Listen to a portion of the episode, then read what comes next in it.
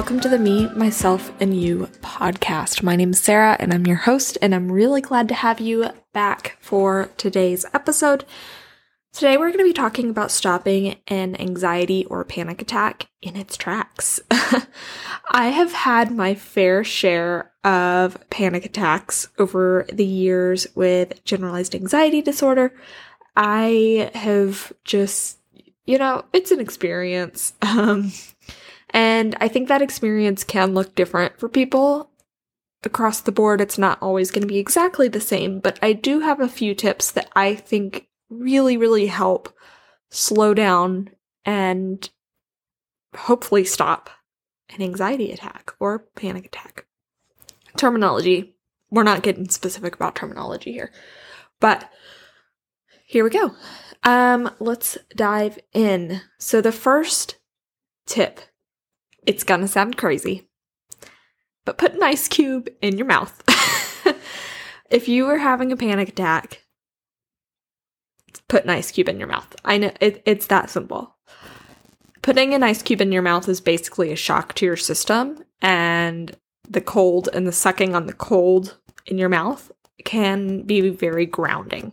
It halts that, like, I, I don't even know how to describe it. I have only used this trick a few times, but it works. It is a really good way to focus in on your breathing and basically focus on the sensation of cold versus the sensation of panic. So try it out. Let me know what you think. My next trick I have shared before, I think on this podcast, I'm not sure, could be wrong, but it's the five senses trick.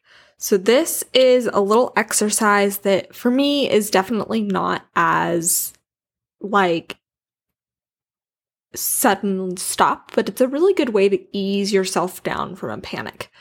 Um, so, this five senses trick, what you're gonna do is if you're having a panic attack, I want you to take a second, pause, think, and you're gonna name five things you can see four things that you can touch, three things you can hear, two things you can smell, and one thing you can taste.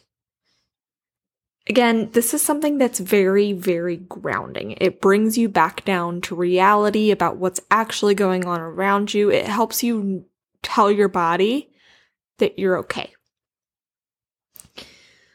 My last trick the last trick I have up my sleeve is literally just drink a glass of water. A friend of mine on on Instagram actually, one of my blogger friends had talked about one of her tricks for calming herself down and it was literally to just chug a glass of water. And typically by the end of a glass of water, she was feeling much calmer, much more settled, grounded, all of that good stuff. I think finding these little tricks to bring yourself down more quickly from an anxiety or a panic attack are, I think it's critical. It's knowing how to cope when it comes up and knowing how to resolve those feelings is so important. I want you to be able to identify things like this that work for you because it's not necessarily going to be the same for everybody for example, the glass of water thing isn't necessarily my thing, but I I'll try it, see if it works next time I need it. Um if I'm being honest, it's been a little while since I've had a panic attack, which is nice. it's a good thing. Um but you know, next time I'll try it and see what I think.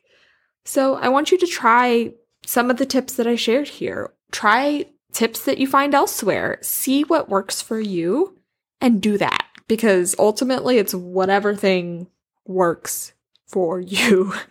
Um, and you know, that's that's always going to be my opinion. I when it comes to self-care, when it comes to coping skills, do what works for you. Do what helps you feel good within reason. Um, you know, don't do anything dumb, but do something that truly makes you feel good, that makes you feel grounded. That's all. So I hope one of these tricks helps you at some point. You know, um, And I guess that's it. So, thank you so much for listening to today's episode of the Me, Myself, and You podcast. I'm so glad to have you as one of my listeners. If you liked this episode, if you've liked my past episodes, I would love if you would give me a follow, subscribe, whatever. And I would love it even more if you could leave me a review on whatever uh, podcast app you listen on. I think it, Apple Podcasts is the only one I know of where you can actually leave a, leave a review. I personally use Spotify for my podcast listening, but um, if I need to leave a review, it's Apple Podcasts. so I would really appreciate you leaving a review if you like this. Um, thanks again for listening to this episode, and I will talk at you again soon.